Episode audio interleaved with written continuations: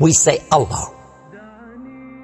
Okay, so that's God to the Muslims. Some say it's not even the God of the Christians and so on. It's just a God. Some even said it's a moon God.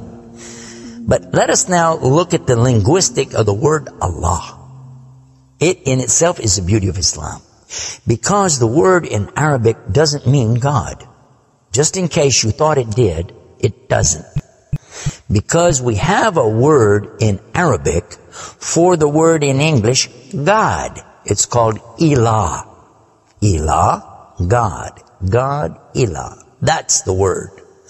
But when we speak about the one and only God, the one that's to be worshiped, the God of Adam, the God of Abraham, and the God of Moses, God of Jesus Christ, peace be upon him, and the God of Muhammad, peace be upon him, we're talking about essentially the only God that's worthy to be worshiped.